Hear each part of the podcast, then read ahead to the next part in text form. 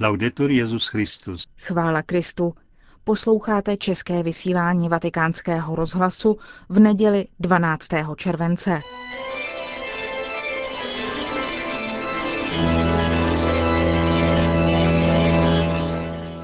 Církev a svět. Náš nedělní komentář. Připravil Josef Koláček.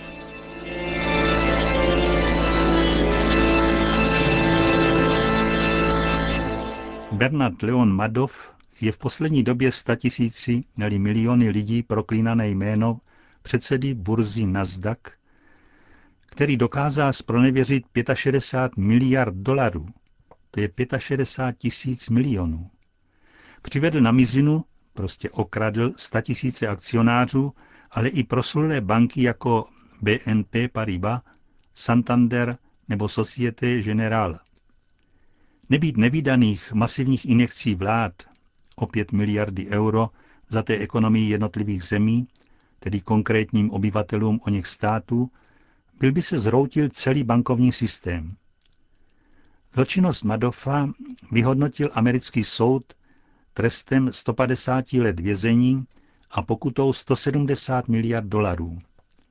Celý svět se propadl do nevýdané finanční krize, Nikdo není ušetřen, ani prostí lidé, ani komerční kolosy. A přitom je jasné, že ničivé síly dalo do pohybu porušování sedmého božího přikázání. Nepokradeš. K tomu ji rozmíchávaly halasně propagované teorie, že etika nemá co mluvit do světa financí, že tam vládnou jejich pravidla, zákony, hry. Ano, milionové finanční transakce nazývají hrou, a na bezúznou chtivost po penězích nemají léky. Dokonce oni tvrdí, že je motorem pokroku a jen se blahoskloně usmívají. Tak se dlouho chodí se žbánem pro vodu, až se ucho utrhne, říká české přísloví. Musel se objevit Bernard Madoff, pachatel největší z pronevěry v dějinách Spojených států, aby ten blahoskloný úsměv na rtech politicky korektních skameněl.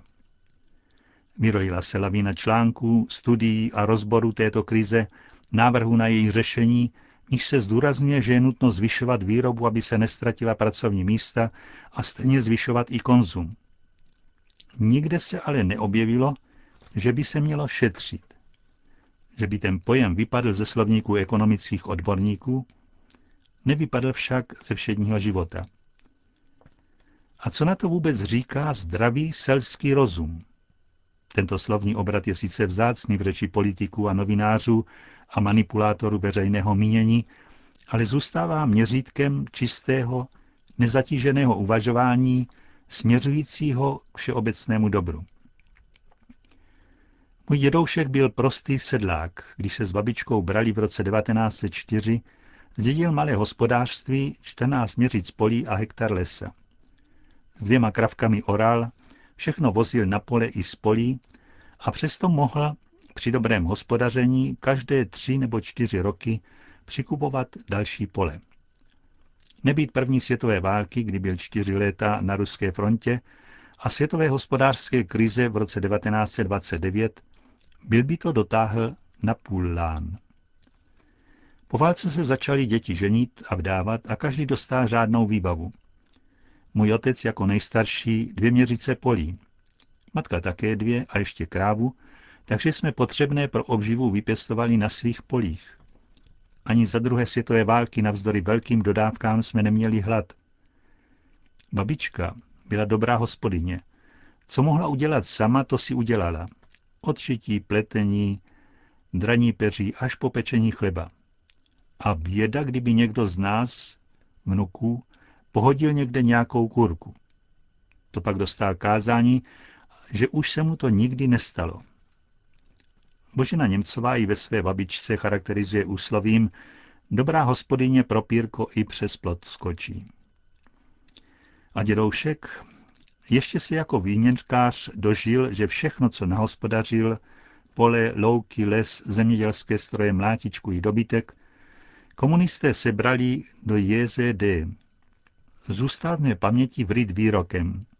Nikdy jsem v neděli nedělal. Nezníla mi na louce ani jedna kopka sena a nezůstalo mi na poli ani zrnko.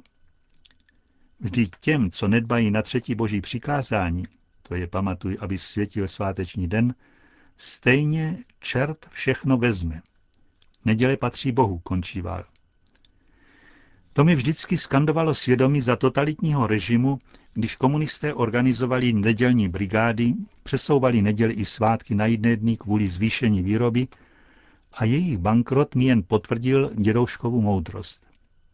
Bliká mi červené světilko, když kdykoliv čtu o snahách zavádět nedělní práci, nebo nyní už jen nerušit nedělní prodej v supermarketech kvůli zvýšení zisku. Jen si dodávám dědouškovo jadrné, stejně jim to všechno čert vezme. Není ta Madofova astronomická spronevěra právě z této kategorie? Na všech konferencích, včetně té světové G8, se hledají řešení hospodářské krize. Ekonomičtí odborníci se předhánějí a také přesvědčují rozhodující politiky, že jediné rozumné řešení je dostat výrobu na předešlou úroveň a chrlit další a další věci ke konzumování, posilovat koupěschopnost a koupěchtivost obyvatelstva. Slovo šetřit, brzdit, přemáhat bezuznou chtivost po penězích, to není politicky korektní. Považuje se to téměř za urážlivé, zavánějící příliš křesťanskými parametry. Tomáš Kempenský ve své zlaté knize, tedy v následování Krista, radí čtenáři, který chce být dobrým člověkem, kterému svědomí ještě neodumřelo a zneklidňuje ho, takže chce změnit dosavadní způsob říšného poživačného života. Tantum proficies quantum sibi ipsi vim intuleris. Natolik pokročíš, nakolik přemůžeš sám sebe. Najde se hodně rozumných lidí, kteří budou souhlasit se zásadou, že nový lidštější a spravedlivější řád ve světě mohou vytvořit jen noví, nezištní a spravedlivější lidé. Ti současní, politicky korektní, s jedinou moudrostí ukájení všech životních potřeb, oddaní vášním jako jediné naději naplní lidský život, hlásající, že oni rozhodují, zda násilí, podvod, lež, krádeže a vraždy jsou dobrem či zlem, ti tedy toho jistě nejsou schopni. Už jsem měl všechno v hlavě uspořádané, když jsem se ráno modlil žalmi a 37. žalm, několik jeho veršů, náramně přesně vyjádřilo, co jsem tím vším chtěl říci. Nehněvej se na ty, kdo konají zlo. Nezáviď těm, kdo páchají nepravost. Vždyť zvadnou rychle jako tráva. Doufej v hospodina a čiň dobro, pak budeš přebývat v zemi a těšit se klidu. Bezbožník strojí úklady spravedlivému, skřípá proti němu zuby. Pán se mu však směje. Vidí, že se blíží jeho den. Lepší je troška, kterou má spravedlivý, než velké bohatství bezbožníků, neboť jejich ramena budou zpřerážena, ale spravedlivé hospodin podpírá.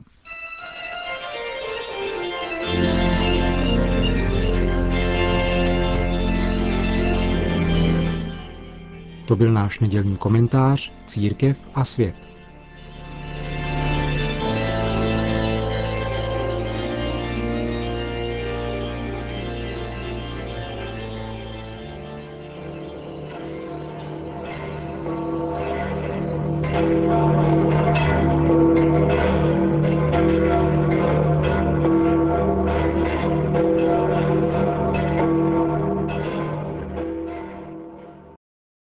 Nei giorni scorsi l'attenzione di tutti si è rivolta al G8 che si è tenuto all'Aquila, Drazí bratři a sestry, v minulých dnech byla pozornost všech upoutána na světový summit G8, který se konal v Aquile, městě tak krutě postiženém zemětřesením.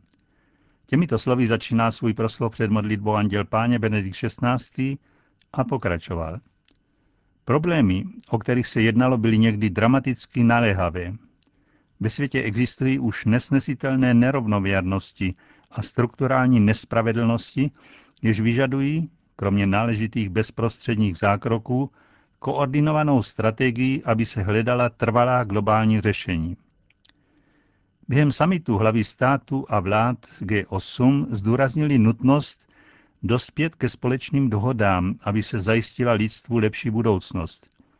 Církev nemá technická řešení, jež by mohla předložit, ale jako zkušená v lidství nabízí učení písma svatého pravdy o člověku a hlásá evangelium lásky a spravedlnosti. Minulou středu jsem při generální audienci komentoval encykliku Caritas in Veritate, zveřejněnou právě v předvečer G8, a říkal jsem, že je zapotřebí nového ekonomického plánování, které by nově definovalo rozvoj globálním způsobem a mělo etický základ odpovědnosti před Bohem a před lidskou bytostí jako božím tvorem. A to proto, jak jsem psal v encyklice, ve společnosti na cestě ke globalizaci společné dobro a nasazení pro ně nemohou na sebe nebrát rozměry celé lidské rodiny.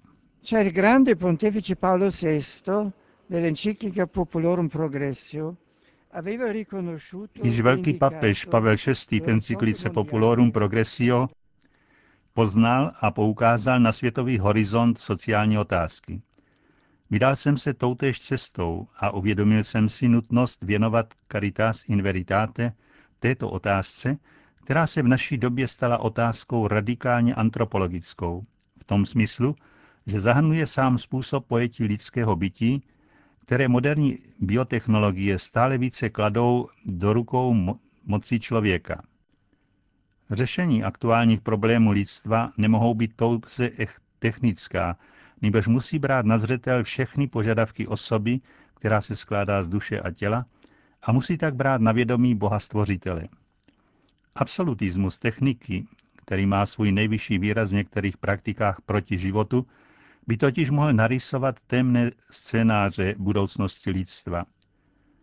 Skutky, které nerespektují pravou důstojnost osoby, i když se zdá, že jsou motivovány volbou lásky, jsou ve skutečnosti materialistickým a mechanistickým pojetím lidského života, které redukuje lásku bez pravdy na prázdnou skořápku, která se pak svévolně naplňuje. A tak může přinášet negativní důsledky pro celý lidský rozvoj.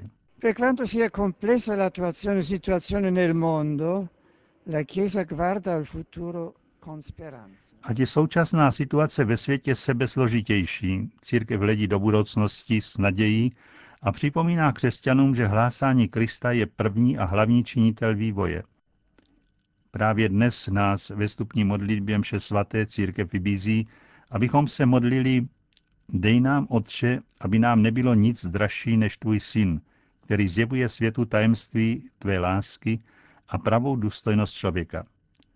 Kež nám Pana Maria vyprosí, abychom kráčeli po cestě rozvoje s celým svým srdcem a svou inteligencí, to znamená se zápalem lásky a moudrostí pravdy. Končil svůj proslov Benedikt XVI. a po společné modlitbě Anděl Páně udělil všem apoštolské požehnání. Benedicat vos omnipotens Deus, Pater et Filius et Spiritus Sanctus. Amen.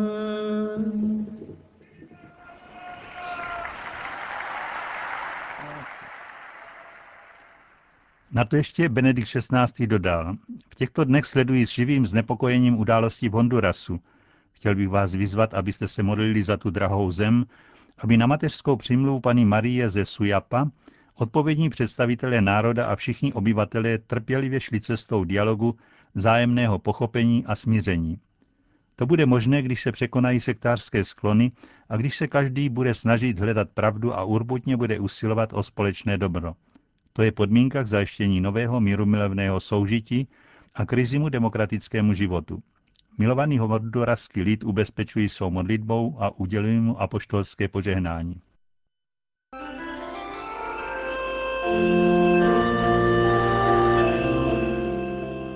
Končíme české vysílání vatikánského rozhlasu. Chvála Kristu, laudetur Jezus Christus.